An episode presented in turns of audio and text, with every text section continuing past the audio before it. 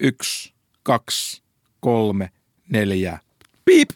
Kun lukee lehtiä, tilanne näyttää koko lailla hankalalta. Siellä kirjoitellaan, että työllisyystoimet viipyvät, uudistukset matelevat, ilmastonmuutosta torjuvat toimet ovat näennäisiä. Onko tässä nyt kyse kärsimättömän ihmisen näköharhasta, hetken heikkoudesta vai, vai olisiko Suomessa nyt jotain rakenteellisesti vialla? Sen kai voi nyt kuitenkin sanoa, että tässä on nyt hetkeä pidemmästä heikkoudesta kyse. Mutta se, että onko tässä kyse pidemmästä ja syvemmästä heikkoudesta, niin se on vaikeampi kysymys. Otetaan nyt esimerkiksi vaikka tämä meidän kustannuskilpailukyky, niin sen suhteenhan tämä heikkous oli kyllä niin merkittävästi pahempi vielä sanotaan viitisen vuotta sitten. Mutta nyt se on jo sitten jossain määrin korjautunut. Sitten julkisen talouden tasapainon suhteen taas niin on heikkoutta ja on ihan selvää, että tämä on kyllä hetkellistä vaikeutta pidempi ja kyllä mä sanoisin, että tämä on myöskin syvempi, suorastaan rakenteellinen ongelma. Mika, tämän piti olla alkujuonto, jossa mä esitän retorisen kysymyksen ja sieltä tulee kansantalouden koko, no, kokonaisanalyysi. analyysi. Oko, äh, silloin harvoin, kun me ei itse tiedetä, me kysytään profeetalta ja profeettojahan ei tietysti ole kuin Bostonin orakkeli ja professori Malirannan kotijuomala Daron Ajemolu. Mikä sä oot pärjännyt ihaltavasti useita kuukausia ei, ilman, ennätys. ilman Ajemolu-aiheisia esittelemiä. Me on leikattu pois. Tämä on vähän sama tilanne, kun mä joutuisin olemaan pitkään vailla jalkapalloa tai hallitus joutuisi olemaan ilman veronkorotuksia. Atsemolu on kirjoittanut kirjan nimeltään Narrow Corridor. Me ollaan jo viitattukin siihen muutaman kerran, mutta nyt tällä kertaa me kuljetaan tämän Atsemolun käytävä päästä päähän. Mm, kapea käytävä. Kapea käytävä. Ö, ideahan on siinä se, että toimiva demokratia on semmoinen kapea käytävä, jonka toisella puolella vaanii anarkia ja sitten toisella puolella itsevaltius. Mulla on taipumusta liiottelua, mutta nyt tällä kertaa on pakko sanoa, että Suome, Suomeahan ei uhkaa nyt suoranaisesti kumpikaan, ainakaan välittömässä tulevaisuudessa, mutta toimettomuus on yhdenlainen sairaus sekin. Tiedostahan tämä homma ei meillä ole kiinni. Tietoa pukkaa, meillä tehdään valtava määrä tutkimuksia ja suosituksia, mutta et mitä niistä sitten lopulta seuraa? Tänään me otetaan erityisesti luupin alle talouspolitiikan arviointineuvosto ja lainsäädännön arviointineuvosto. Neuvostot kyllä vähän mua hermostu, hermostuttaa. Mä huomaan, ne, ne, pyöriskelet hermostuneena. No, Neuvostoliitossa julistettiin aikanaan, että valta neuvostoille. Olisiko tässä nyt sitten iskulause meillekin? Tota, äh, ei. Mä mietin enemmän sellaista kiteytystä kuin vaikka, että voimaa sekä kansalaisyhteiskunnalle että valtiolle eespäin kapeaa käytävää pitkin kohti koillista ja suurempaa kukoistusta.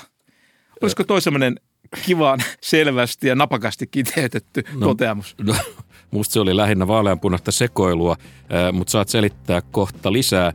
Kaiken tämän niin kuin epäsevän harhailun pohjalla on peruskysymys, joka kuuluu, tulisiko Suomesta touhukas huippusuorittaja, jos vallan maassa ottaisi ekonomisti juntta? Yes! Kohta koillista. Mikä on koil? Mikä tämä koillinen tässä on? Kaakkois-Suomessa olisi kotka.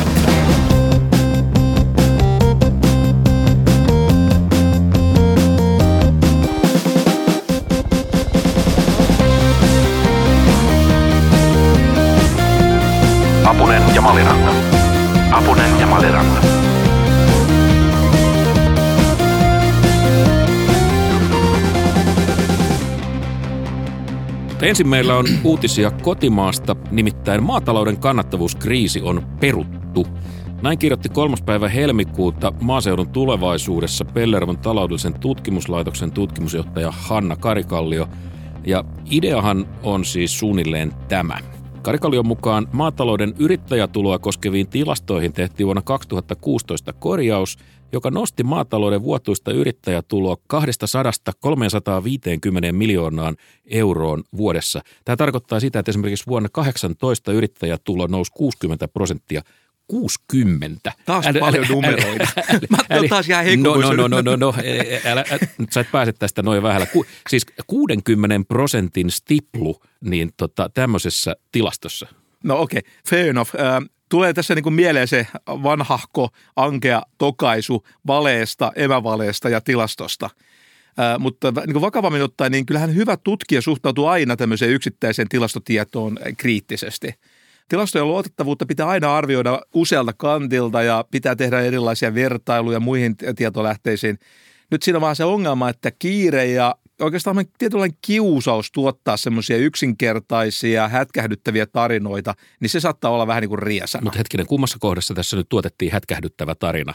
Siis kun, kun on tehty 60 prosentin virhe. Mä ymmärrän, mä puhuin jos, jos, jos, jos, jos, tässä, jos tässä olisi 6 prosentin virhe, niin mä en ottaisi tätä asiaa puheeksi. Mutta että jos meidän virallisissa tilastoissa voi olla ton koko luokan virheitä, niin mihin me voidaan tässä niin kuin luottaa? Karikallio sanoi, että hän kirjoittaa näin, että ilkikurisesti voisi myös todeta, että jos selvitysmies Karhiselle annettu tehtävä oli esittää keinoja maatalouden yrittäjätulon lisäämiseksi 500 miljoonalla eurolla, niin tilastoviranomainen hoiti tästä jo ison osan. Eihän tämä uudistusten tekeminen sitten vaikeaa ollutkaan. Ää, tota, täytyy sanoa, että tuo Hannan kirjoitus oli kyllä muuten tosi mainio. Ja itse asiassa tämä episodihan oli itse asiassa aika opettavainen. Tämä episodihan kertoo myös tämän tilastotoimen ja tutkimuksen niin kuin itseään korjaavasta luonteesta. Mm. Siis ainahan virheitä sattuu, joskus aika paljon enemmänkin, ja joskus isoja ja joskus pieniä.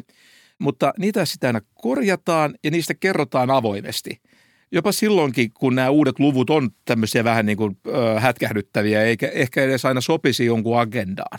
No vedetään nyt vähän henkeä. Kenen tilastoista tässä nyt ö, oli kysymys? Tässä taitaa olla kyse tilastokeskuksen kyllä virallisista tilastotiedoista. Okei. No nyt kun näinkin iso virhe tapahtuu, näinkin iso niin kuin erehdys on sattunut, me ymmärrämme sen, sellaista voi käydä, mutta mistä me nyt tiedetään, että tämä korjauksen jälkeinen taso on ikään kuin todellisempi kuin se aikaisempi? Meidänhän pitää olla yhtä lähdekriittinen sitten sitä korjausta kohtaan, eikö Tämähän on loputon suo. Ei, ei, tämä ei ole loputon, tämä on tarkentuva suo, tai kuivuva suo. Kuivuva suo. nyt tämän virheitä sattuu ja jopa isojakin, ja näitähän tapahtuu siis kaikilla elämänalueilla – Siis parisuhteessa, poliittisissa puheissa, tilastotoimessa ja ehkä jopa tutkimuksesta. Mutta se, ihan se olennainen kysymys on, että toimiiko itseään korjaavuus. Tilastotoimessa tämä tarkoittaa semmoista niin kuin tarkentavuutta, joka tarkoittaa sitä, että uudempi tieto on aina todennäköisemmin lähempänä sitä niin sanottua totuutta kuin se aikaisempi.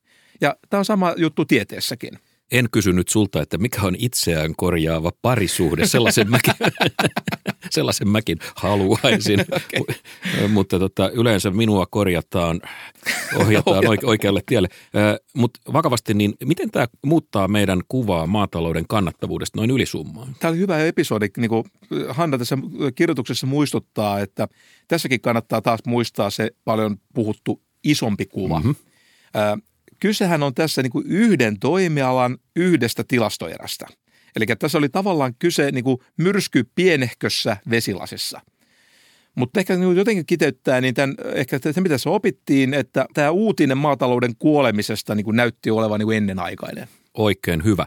Nyt tota, sanottakoon heti niin kuin tässä kohtaa, että minä ja ilmeisesti me molemmat ollaan tilastokeskuksen ystäviä ja mä olen ainakin, ja mä olen ainakin sitä mieltä, että tilastokeskus on Suomen kansantalouden tuntematon sankari ja minua on syvästi harmittanut, että viime vuosina tilastokeskusta on aika lailla kuritettu ja, ja rahaa on siirretty vähän muodikkaampiin kohteisiin. Ja nyt AM-podcast vaatii, tukekaa tilastokeskusta. Tukekaa tilastokeskusta ja paljon.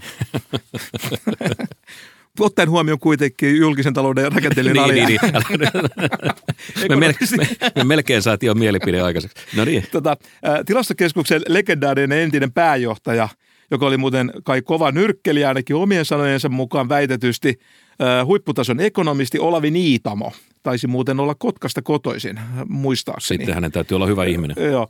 Hän joskus totesi osuvasti, että tieto on valtaa ja tilastotieto kansanvaltaa. Mm-hmm. Mun mielestä se on laittamattomasti pantu. Se on, se on, se on nimenomaan sitä. Mutta nyt tämä vetomus tehtiin ja tilastokeskus tosiaan tarvitsee pikaisesti rahaa muun muassa tutkijapalvelujen parantamiseen. Mm. Nyt on nähty keskustelua siitä, että näiden aineistojen toimituksessa on suorastaan sietämättömän pitkiä viiveitä. Mm, tilastot happanee matkalla. Ne happanee jo ja projekti niin kuin, tota, aikataulut pettää.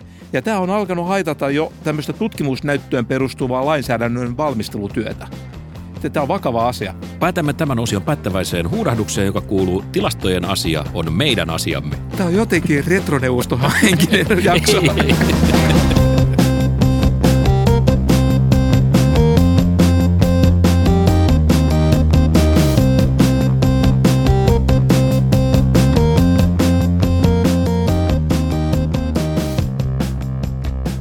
Nyt, hyvät kuulijat, astumme pidemmälle demokratian käytävään. Kuten tuossa alussa vähän lupailtiin, niin Daron Ajamolun loistavan amerikkalaisen ekonomistin uh, uudehko kirja Narrow Corridor, jonka alaotsikko kuuluu States, Societies and the Fate of Liberty, on tullut ja se on meidän näkemyksen mukaan eeppinen yritys selittää demokratioiden olemusta ja kohtaloita ja jatkumoa. Ja tämähän on tota, jatkoa sille Acemolun aiemmalle tuotannolle. Hän on tätä samaa kysymystä käännellyt ja kaulinut hyvin pitkään, mutta tota, mun mielestä tämä on kyllä talven suuria kirjoja, jos on yhtään kiinnostunut talouden ja politiikan rajapinnasta.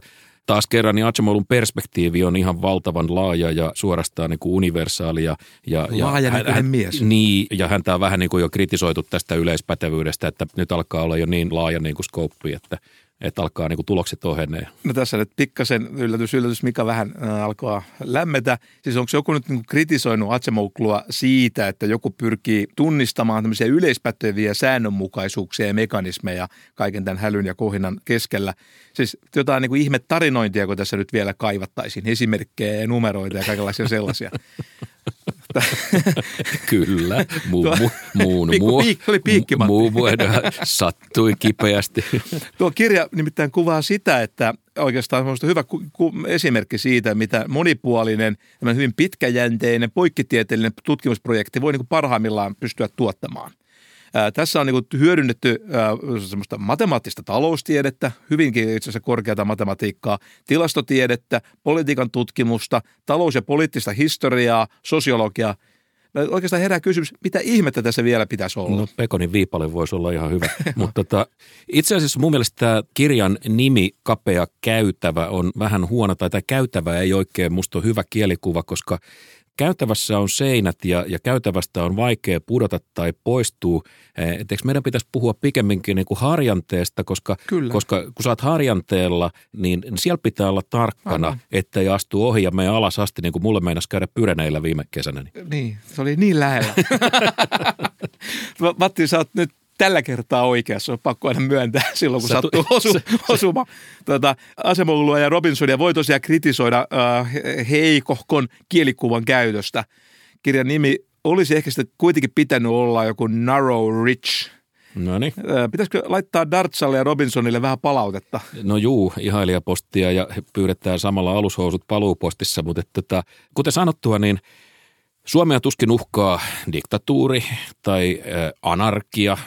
Ajamolu puhuu tässä kirjassa, kun hän puhuu valtiosta, hän puhuu leviataanista, tämmöistä jättiläismäisestä valtioolennosta. Ja, ja silloin, kun kysymys on esimerkiksi anarkiasta, niin leviataan on poissa. Se on poissa oleva valtio. Suomihan ei ole myöskään tämmöinen, niin kuin hän sanoo, paperileviataan, joka on, on tällainen näennäisesti toimiva valtio. Meillähän valtio näyttäisi toimivan suunnilleen kaikilla aloilla ja alueilla, usein jopa siellä, missä ei nyt ihan välttämättä tarvitsisi. Mutta mun kysymykseni kuuluu, olisiko Suomi sitten kuitenkin paperileijona? Ja tarkoitan sitä, että tässä nykymuodossaan niin valtiolla on aika vahva ote tulojen tasaajana. Ja se, säätely, so, se, se säätelee, se sovittelee ristiriitoja, se tuottaa... Se on sovittelu hyvä. Se mainio asia, se tuottaa vakautta, vakaus on mainio asia – mutta se tuottaa tosi heikosti enää taloudellista edistystä ja sekin olisi mainio asia. Et nyt maksetaanko me liian kovaa hintaa näistä tota, edellä mainituista? Oliko se nyt se, Matti, se sun suuri suosikki Henry Kissinger, joka muistutti tota, fiksusti, että on muistettava. Täytyyhän mullakin että, olla esikuvi. Mä ajattelin, että on niin hyvä tekniikka vedota sun suuriin esikuviin, että Kissinger muistutti kai, että, että aina on olemassa suurempi kuva. Kyllä. Ja aina on niin hyvä udottaa hetkeksi, että esimerkiksi nämä Suomen taloudella on ollut vähän vaikeuksia tässä viimeisen 10-20 vuoden ajan. Ne on ehkä suuria tai ainakin keskisuurtia nämä ongelmat. Mutta tässä se isompi kuva liittyy kuitenkin siihen Suomen taloudelliseen ja poliittisiin instituutioihin. Nehän meillä on niin peräisin sieltä mun rakkaasta historiasta Kalmarin unionin ajalta. Taas tultiin Kalmarin unionin keskiaika. Joo, keskiajan paluuta välillä. Ne ovat, niin kuin, nämä Suomen instituutiot kaikilta olennaiselta osin samanlaisia kuin muissa Pohjoismaissa – pitäisi tavallaan katsoa tätä Pohjoismaiden joukkoa. Mm. Ja kun Pohjoismaita verrataan nyt sitten muihin maihin ja muihin maajoukkoihin, niin kyllä mä nyt sitten ihan rehellisesti sanoisin, ihan e- edes pinkkien lasien läpi ei tarvitse tätä sanoa, että, että tämä jo porvarillinenkin historiankirjoitus kai myöntää, että, että tämä on ollut keskisuurta suoritusta parempaa tekemistä tämä pohjoismainen menestys. Tuo on niin tyypillistä ekonomistia tämmöistä niin kuin cherry pickingia, että aina kun löydetään joku sopiva joukko, jossa me näytetään joku sellainen apukoululaisten joukko, jossa me näytetään vähän siis koko muita paremmin. Koko loppu muu maailma. Vähän, näytetään vähän paremmilta, tai sitten tässä tapauksessa liitetään meidät johonkin Skandinaviaan. Hän ei edes halua meitä Skandinaviaa. Ja sitten sanoi, että jos me katsotaan Suomea osana Skandinaviaa, niin keskimäärin täällä on mennyt ihan hyvin. No, Sä et edelleenkään sano Suomesta mitään. Mutta me oltiin siis Kalmarin union jäsen silloin 1520-luvulla. Okei. Okay. Mutta sieltä tuli instituutti, mutta Kalmarin unionilla tosiaan menee lujaa. Mutta se on nyt vaan niin, että tämä Suomen maakunnalla on nyt on vähän tässä ollut vähän vaikeuksia. Mä olen edelleen eri mieltä. että siis, aina kun mä yritän niin kun sanoa, että meillä on ongelma, sä sanot, että no, että naapureilla menee ihan hyvin, tai 50 vuotta sitten meni, meni ihan hyvin, tai ainakin yhdellä Mäkisellä meni hyvin. Mika, Suomella ei mene hyvin. Matti, höpönassu. ja oikeasti, katso nyt niitä tilastoja. Suomen menee ihan hyvin relevantissa isossa kuvassa mä yritän olla tässä talouden niin sanottu unilukkari, ja sä sanoit vaan, että nukkukaa, nukkukaa, ei ole mitään hätä. Äh, Anjamolun avainkäsitteitä tässä kohdassa on niin sanottu Red Queen Effect, tai, tai sitä kai kutsutaan meillä tieteessä nimellä punaisen kuningattaren hypoteesi. Se taas tulee Lewis Carrollin lastenkirjaklassikosta Liisan seikkailut peilimaassa, ja siellä on hahmo nimeltä punainen kuningatar, jonka oudossa maailmassa niin Liisan ja kaikkien on juostava kaikin voimin, jotta pysyisivät – paikallaan. Avaas mulle vähän tätä punaisen kuningattaren hypoteesia. Tämän punaisen kuningattaren hypoteesi on tosiaan niin kuin evoluutioteoriassa käytetty malli, jossa on kaksi tämmöistä saalista ja saalissuhteessa elävää lajia, jotka vaikuttavat niin kuin toistensa evoluutioon niin, että seuraukseksi syntyy tämmöistä ko-evoluutiota. Rinnakkais. Rinnakkaisevoluutiota, niin. Ja Atsemolu ja Robinson tarkoittaa punaisen kuningattaren hypoteesilla tässä tapauksessa valtion ja kansalaisyhteiskunnan eräänlaista kilpajuoksua.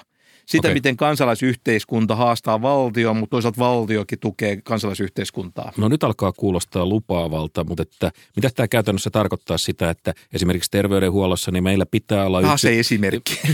no. Unoa ne esimerkit. Ja aina se terveydenhuolto. No, no voidaan me luetella näitä sun kaavoja tässä joku puoli tuntia putkeen, mutta ei sitä no, hyvää... Kiva. Ei, sitä, ei mutta se olisi kivaa hyvää, Kyllä, olisi, olisi. Mutta käytännössä tämä tarkoittaa esimerkiksi sitä, että meillä pitää olla yksityinen terveydenhuollon sektori kirittämässä julkista. Ja nythän me ollaan täyttä häkää menossa just toiseen suuntaan. Lähdetään siitä, että julkinen dominoi ja yksinen tulkoot perässä, jos sillä jotain sattuu jäämään. No nämä vaihtelee toimialoittain, mutta jos yleisemmällä tasolla taas, katsotaan siinä isommassa kuvassa taas tätä asiaa, niin kansalaisyhteiskunta tässä mallissa on se valtion mahtivallan vastavoima – ja tässä on niin kuin kiinnostava katsoa tätä niin kuin laajemmin sitä, että millaisiin kohteisiin tämä julkinen valta käyttää noita ihan niin kiistatta aika valtaviakin verotuloja. Mm. Kalmarin unionillahan on valtavat öljytulot. Tai norjalaisilla. Siis Norjan maakunnassa. Siis mutta siellä ei kuitenkaan niin rakenneta tämmöisiä monumentaalisia pilvenpiirtäjiä tai lahjota jalkapallon legendoja ja virkamiehiä, että saataisiin niin kuin jotkut ylihintaiset urheilukisat tota, maaperälle. Tai sitten ainakin tulokset on ollut huonoja. Niin, okei, okei, fair enough, oli ihan hyvä huomio. Tuskin kuitenkaan siitä on kyse. Siellä rahaa käytetään tämmöisiä asioihin kuin päiväkoteihin, kouluihin – yliopistoihin. Eikö se ole kauniita asioita? Mutta sä puhut niinku toisesta todellisuudesta, kun tämä sun Kalmarin unionin juttu, se on niinku sellainen fantasiamaailma, eikä jossa sä haluaisit se on meidän... malli. Okay. Kansa osaa lukea ja eikä siinä kaikki, ne myöskin lukee. Ne. Ja sen takia näihin Kalmarin unionin vekeen ei pure tämmöiset fake news-uutiset yhtä helposti kuin jossain muualla. Tämä kansa on valpas ja kyvykäs valvomaan aina kulloisiakin vallanpitäjiä, olkoon ne demareita tai porvareita tai ketä tahansa, aina ne on valppaita. Ja pitää niinku huolen tällä valppaudella siitä, että rahat käytetään järkeviin kohteisiin okay. isossa kuvassa. Okei, okay, I'll get me code. Nyt me voidaan lopettaa tämä. Kaikki olikin hyvin. Sä sanot joka kerta, kun me puhutaan näistä asioista, että päiväkodit on hyviä ja koulut on hyviä ja aivan varmasti molemmat on hyviä. Mutta kysymys kuuluu, että, että millä hinnalla näitä palveluita tuotetaan, millä Totta. hinnalla ne on hyviä. Aina Koulutus on loistava no. asia, mutta ei kaikki koulutus. No, Musta no. meillä on vähän niin kuin koulutusfetissi, niin kuin me on aikaisemmin puhuttu niin täällä, että, että sanotaan, että mitä tahansa niin kuin istutaan luokassa kuuntelemassa, niin se tuottaa hyvää. Ja kyllä mulla on niin oikeasti semmoinen tunne, että julkisella monestakin syystä niin ei tällä hetkellä ole riittävästi kirittäjiä – ja yksi syy siihen on, on mun mielestä se, että meitä vaivaa ilmiö, että mä oon joskus kutsunut nimellä kutistuva kansalaisuus. Me siirretään mm, vastuuta mm. elämästä valtiolle ja se sun kaipaama kansalaisyhteiskunta, se, joka juoksee siinä rinnalla, niin se alkaa, ja valvoo. Niin, ja, niin, niin, se alkaa jäädä jälkeen tai, tai sitä ei enää oikein näy, näy niin kuin mm. maisemassa. Ja, ja sun suuri suosikkis Bill Clinton, jonka, jonka, henkilökohtaisen, elämä, jonka henkilökohtaisen elämän ongelmiin en nyt puutu, niin tota, Clintoniltahan ei mitään järjellistä siteerattavaa jäänyt, mutta että hän sanoi kerran yhden lauseen, joka on mun mielestä loistava tällainen holhousyhteiskunnan motto, kun hän sanoi, että meidän on tuotettava hyvää kansakunnalle samalla tavalla kuin perhe tuottaa lapsille. Tämä on irti kontekstissa. no on, on, mutta että onhan tämä nyt siis, tästä on juuri kysymys, että hänen mielestään on ihan ok, että meistä tulee avuttomia lapsia, jotka odottaa iskeltä ja äiskeltä ruokaa pöytään ja sitten kun kippoituu tota ajoissa eteen, että porkkanat on kylmiä, niin sitten kiukutellaan. No on totta, että jos kansallisyhteiskunta niin kuin taantuu lapsen tasolle, niin on se tietysti paha asia. Mutta tota, jos panostukset suuntautuu tämmöisien mahdollisuuksien tasa-arvoa vahvistaviin kohteisiin, niin näin ei välttämättä käy. Että niistä tulee semmoisia aikuisia näistä kansalaisista, joka esimerkiksi ymmärtää arvostaa tiedettä mm. tai markkinataloutta ja sen edellyttämä niin kuin kilpailukyvyn vaatimus – on semmoinen asia, jos se ymmärretään se markkinatalous ja se kilpailukyvyn vaatimus, niin se tuo kyllä ryhtiä ja kypsyyttä tähän kansalaisyhteiskuntaan. Ja tästä on niin vähän näyttöäkin. Kyllähän Pohjoismaissa kilpailukyky päivän päätteeksi on aina ymmärretty. Okay. Ja tietysti kun katsotaan tätä poliittista ja taloudellista historiaa, niin kyllähän tässä kaikenlaisia hullunkurisia tavoitteita matkan varrella on Kalmarin unionin aikanakin ollut. Joitakin vuosikymmeniä sitten Ruotsissa oli aivan epärealistisia tämmöisiä samapalkkaisuustavoitteita – ja tai sitten tämmöisiä ihan hulluja ajatuksia jostain palkansaajarahastoista. Mm. Virheitä ja kaikenlaisia kotkotuksia aina tehdään ja niitä sattuu, mutta silloin kun instituutiot on kunnossa, ne toimii ja sitten tehdään tämmöisiä korjausliikkeitä sillä tavalla, että pysytään nyt sitten siellä harjanteella. Mm. Sanot, että tota, jos panostetaan oikein mahdollisuuksien tasa-arvoon, niin sitten ei tätä tämmöistä lapsenomaista käyttäytymistä, näin ei välttämättä tapahdu, mutta että näinhän on jo tapahtunut. Siis tämmöisen kutistu, kutistuvan kansalaisuuden maailmassa, niin politiikasta tulee kulutuksen ja kakujaan funktio, ja silloinhan kansalainen niin on tyyppi, joka vaan kiukkua poliitikolle ja sanoo, että älä seiso nyt siinä niin kuin tumput suoraan, että käytä rahaa johonkin, okay. tee, tee jotain, käytä o- rahaa johonkin. Okei, okay. myönnän, että onhan siis tuommoista tendenssiä olemassa, ja jos me katsotaan näitä Kalmarin unionin maakuntia, niin niistä kukin on niin kuin ajautunut omassa vaiheessaan niin kuin suuriin taloudellisiin vaikeuksiin. Mutta sittenkin on kuitenkin aina onnistunut tekemään niin semmoisia tarvittavia rakenteellisia korjausliikkeitä ja tämä listahan on kuitenkin aika monipuolinen. Niin kuin Aho ja Lippunen Suomen maakunnassa tuossa 1990-luvun alkupuolella, Jöran Persson Ruotsin maakunnassa suurin piirtein samoihin aikoihin – Myöskin Tanskan maakuntahallitus teki 1980-luvulla. Sun optimismis on uuvuttavaa. on. Älä nyt, kun sä haluat nyt näitä esimerkkejä, niin sitä saa mitä tilaa. Toi perkele otetaan piipillä pois. Tietysti voi kysyä, että onko kriisien pakko olla ainoa keinot niin tehdä tämmöisiä välttämättömiä rakenteellisia korjauksia. Ja, mutta toisaalta onhan meillä paljon maita, jossa kriisien tarjoamia mahdollisuuksia ei ole sitten kyetty lunastamaan niin kuin sillä tavalla, että olisi johtanut rakenteellisiin korjauksiin. No niin. Ja näitä maita löytyy siis tosi paljon esimerkiksi sieltä Etelä-Amerikan suunnasta. Okei. Okay. Oh. Ootko jo? Aho Lipponen Persson, Tanska 80-luvulla. Taas sä vetoat siihen aikaan, kun sulla oli vielä takatukka ja mopo ja lakkanailon takki. Mutta he, me, meillähän ei ole tulevaisuudesta muuta dataa kuin tulevaisuuden tutkijoiden visiot. Että kyllä mä kuitenkin miettisin, että no, on, meillä nyt, on meillä nyt kuitenkin viime vuoden dataa, ettei tarvitse mennä No se on dataa.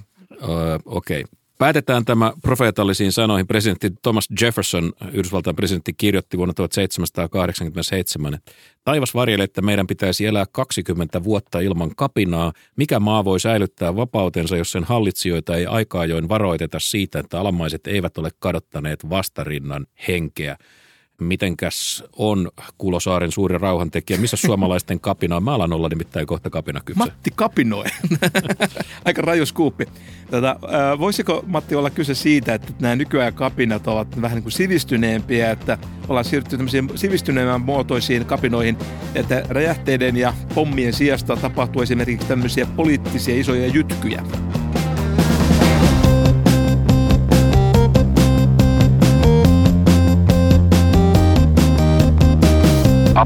Maliranta.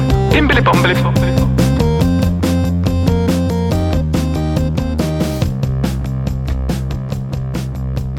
On hyvin tunnettua, että demokratia ja talouden syklit eivät niin kuin aina käy ihan tasatahdissa. Politiikan teon aikajänne on tunnetusti lyhyempi kuin se aika, joka tarvitaan talouskasvun luomiseen. Sisten Korkman on puhunut tästä usein ja on käyttänyt sitaatteja jotka käsittelevät muun muassa tämän poliitikkojen valituksi tulemisen ja järkevän politiikan suhdetta. Niin, me molemmat tunnetaan siksi, että hänellä on kaksi suosikkisitaattia. Toinen, johon sä nyt ilmeisesti viittaat, on se Jean-Claude Junckerin klassikko, että tiedämme mitä pitäisi tehdä, mutta sitä emme tiedä, miten tulemme sen jälkeen valituksi seuraavissa vaaleissa – se on hauska. Ja toinen Sixtenin suosikkisitaattihan on tämä vanha Ruotsin valtakunnan kansleri Axel Uxenstiernan toteamus, poikani kunpa tietäisit, miten vähällä järjellä tätä maailmaa hallitaan. Ihan hauskoja molemmat. Ihan hyviä, joo, osuvia.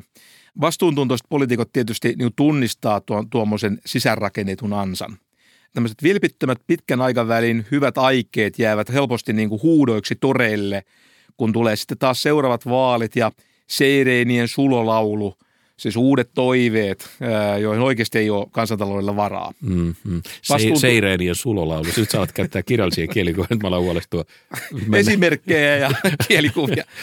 Vastuuntuntoiset poliitikot toimivat niin kuin Odysseus, joka sille viisaasti sidotti itsensä mastoon, että pääsee ohjaamaan alusta näiden niin kuin seireinien houkuttamana niin kuin rantakiviin.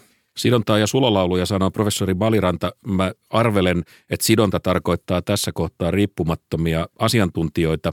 Meillähän on tutkimuslaitoksia ja yliopistoja ja kaikenlaisia arviointiryhmiä, jotka tuottaa valtavan määrän dataa ja näkemyksiä. Joskus ne esittää jopa vähän tuomioilta kuulostavia arvioita taloudellisista päätöksistä.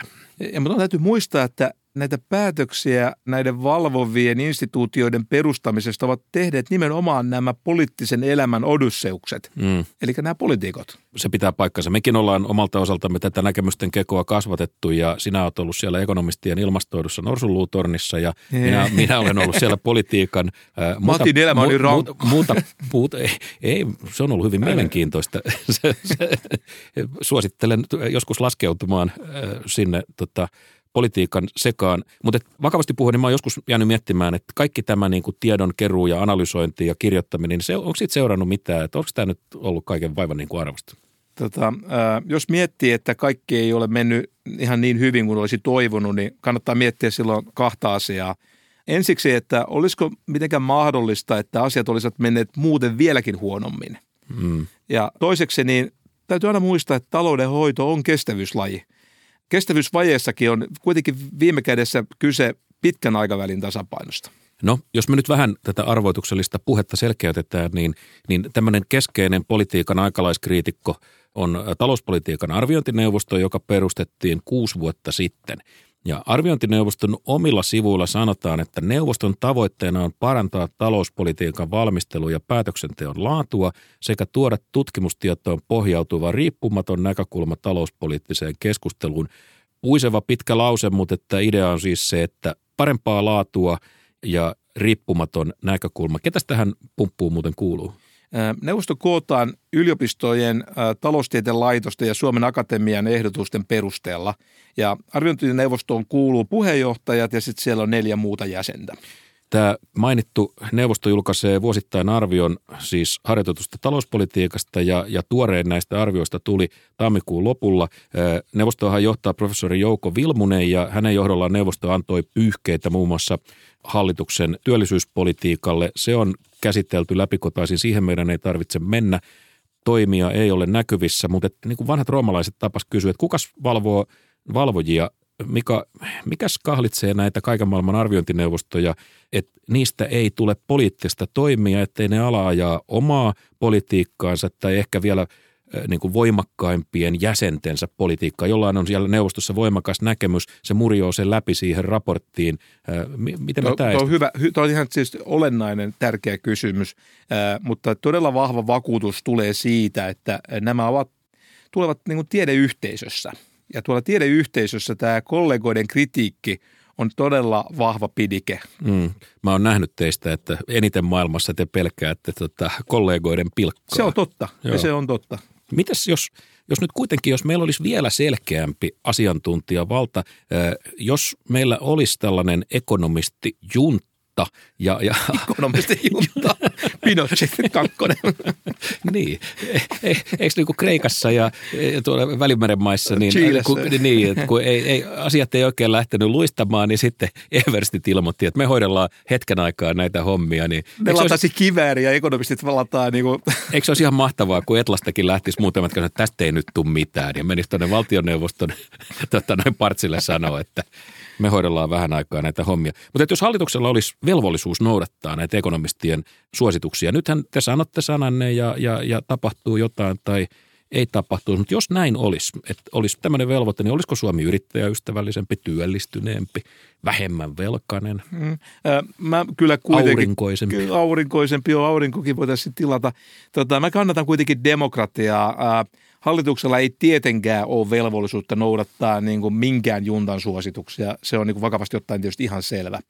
Ja oikeasti tämä pitää mennä niin, että tämä mahdollinen vaikutus täytyy tulla tämän kansalaisyhteiskunnan kautta. Mm.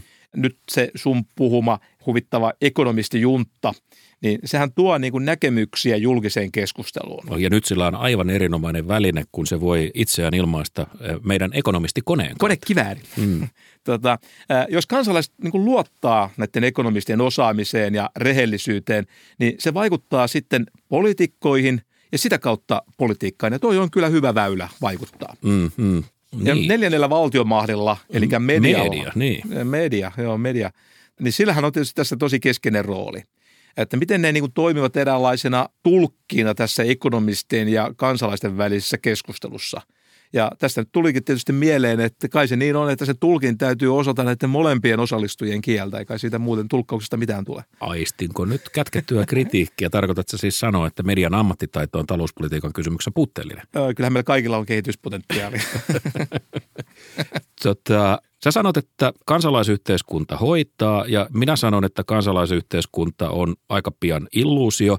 Me molemmat sanotaan, että median pitäisi olla tässä avainroolissa tulkkina ja samalla me pelätään, että tulkki vähän niin kuin arvailee. Mm, tarkoitatko, että niin kuin mediatulkki panee omia tulkintoja keskustelun väliin? Doh. Äh, voi, en tiedä, mutta sen mä tiedän, että tota, Aalto-yliopiston mainiot ekonomistit Oskari Noksokoivisto, Matti Sarvimäki ja, ja Otto Toivonen. Hyviä tyyppejä muuten. Niin, niin he esitti, että, että me tutkittaisiin lakien vaikuttavuutta ja se tapahtuisi tällaisen verrokkiryhmän avulla. Toisin sanoen, kun säädetään vaikkapa nyt sitten näitä kuuluisia työllisyystoimia, niin muodostetaan samalla verrokkiryhmä, jota säädös ei koske. Tämä kuulostaa tosi helpolta ja suoraviivaiselta idealta. Niin, Kerrankin se, ekonomistien idea, joka on suoraviivainen ja yksinkertainen. Niin, kyllä se kuulostaa, mutta kyllä tässäkin itse asiassa aika monta mutkaa on matkassa. Että ensimmäinen mutka on se valtava kiire, toinen on erilaiset poliittiset toiveet ja kolmas mutka on niin kuin erilaiset tämmöiset oikeudelliset tai perustuslailliset rajoitukset. Mm. Ää, aika paljon tässä on niin kuin pujoteltavaa ennen kuin ollaan semmoisessa onnellisessa tilanteessa, että esimerkiksi nämä niin kuin lait ja säädökset on laadittu sillä tavalla, että vaikutukset on arvioitu kunnolla etukäteen.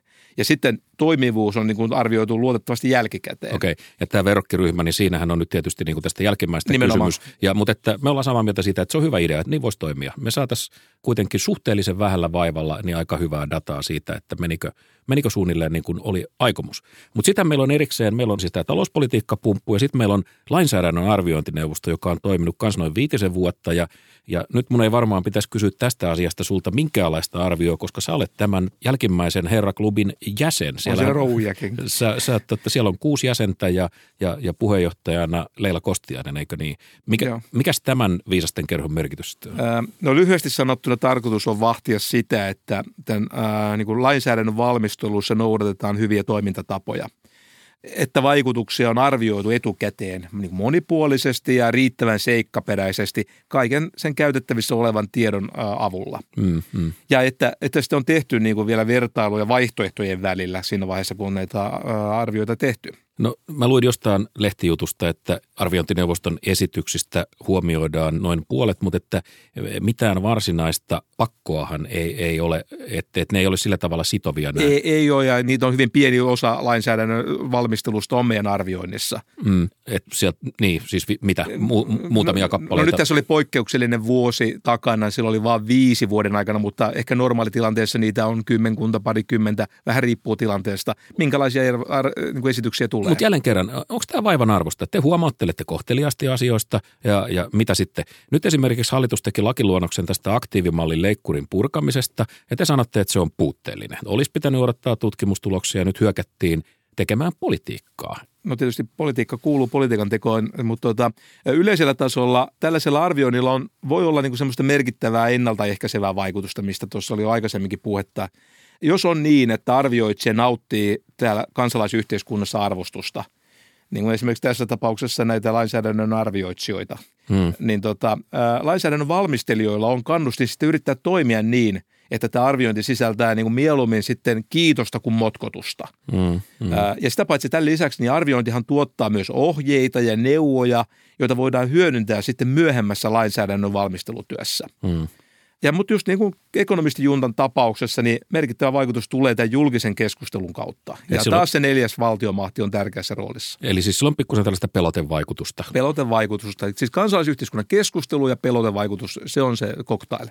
No mä katsoin tämän neuvoston kokoonpanoa, niin siellä istuu peräti neljä professoria. Ja nyt Eikä en, yhtään en, en, no, no, no, no, no, no, no. epäpuhdas taklaus. Mutta minkä takia professorit on automaattisesti hyviä tämän tyyppisiin kokoonpanoihin? No, koska vaikutusten arviointi perustuu tieteellisen ja tutkimuksellisen työn hyödyntämiseen. Ja niin professorithan ovat tämän alan asiantuntijoita. Siinä mielessä looginen valinta. No nyt kun on päästy tänään sitaattien makuun, niin tämä sun äskeinen lausunto, niin tuo tuo mulle mieleen kaksi sitaattia jo mainitulta Henry Kissingeriltä, joka on Repu- pakko sanoa... Joka, republikaani on, on pakko sanoa, hän on tehnyt minuun kohtalaisen vaikutuksen.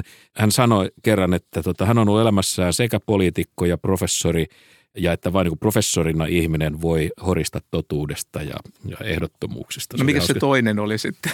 No, no se toinen, joka jäi mieleen, oli, oli tota, me tavattiin kerran – St. Moritzissa Sveitsissä. Me oltiin siellä samassa mainekkaassa seminaaritapahtumassa ja meillä oli takana pitkä seminaaripäivä ja sitten me olin menossa hissillä kerrokseen hotellihuoneeseen ja Henry Kissinger tuli sitten kerroksesta samaan hissiin ja hän katsoi siinä niin kuin eteensä ja päätä kääntämättä niin sanoi, että poika, että kyllä nämä helvetin seminaarit kysyy rautaista persettä. Ja, ja käve, käveli ulos hissistä. Matti Poika on ihmeessä. Henkka on kyllä kova. Henkka on mahtava.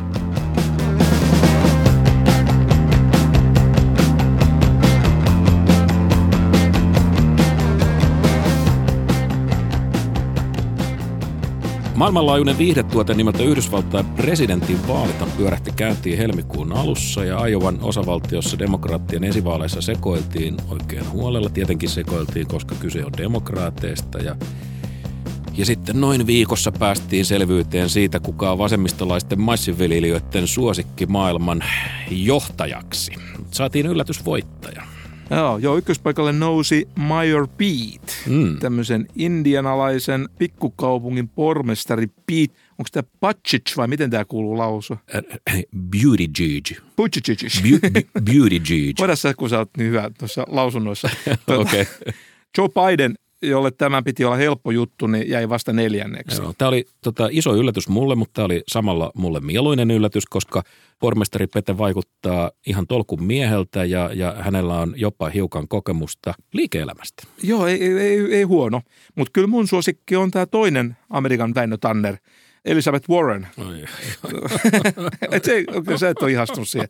Minusta se, minulta se on osaava, äh, osaavalta vaikuttava tämmöinen pro-ajattelun puolustaja kaiken maailman pro-business-siipelijöitä vastaan. Ja hänellekin on myöskin liike-elämä kokemusta. Amerikan Tanner. Mika, sä näet Tannereita nyt joka puolella. Käykö sulle koskaan niin, että, että tota Väinö Tannerin kasvot ilmestyy sun paahtoleipään tai, tai sun pään sisältä alkaa kuulua Väinön ääni. Mutta Tanner sikseen, mutta että koska me ollaan molemmat oman elämämme huippufuturisteja, niin, niin meillähän on tietysti molemmilla selkeä visio siitä, kuka voittaa demokraattien esivaalit.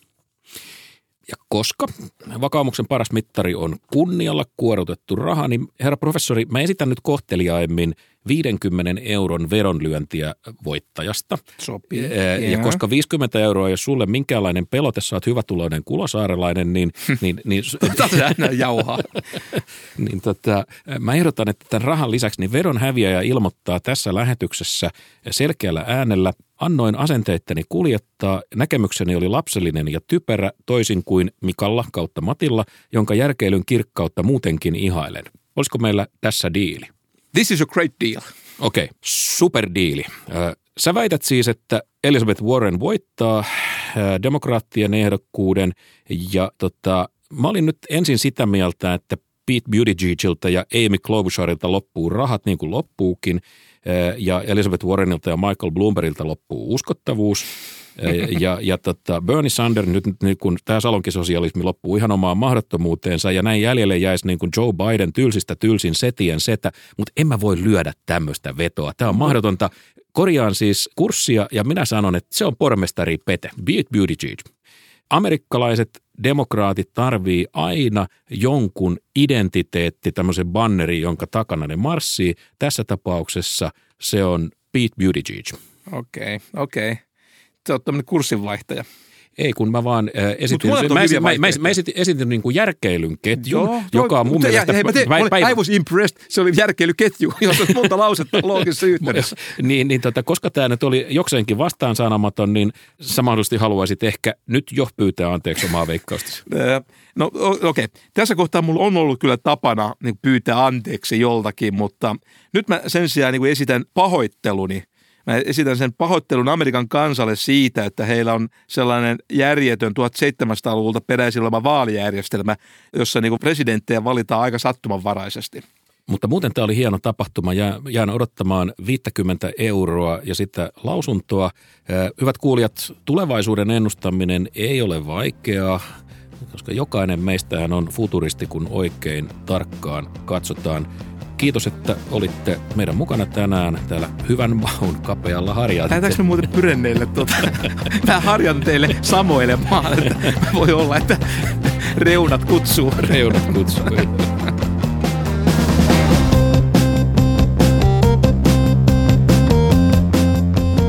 Hyvät kuulijat, kiitos, että olitte mukana ja levittäkää sanaa. Levittäkää sanaa. Tämä jakso löytyy kaikista podcast-palveluista.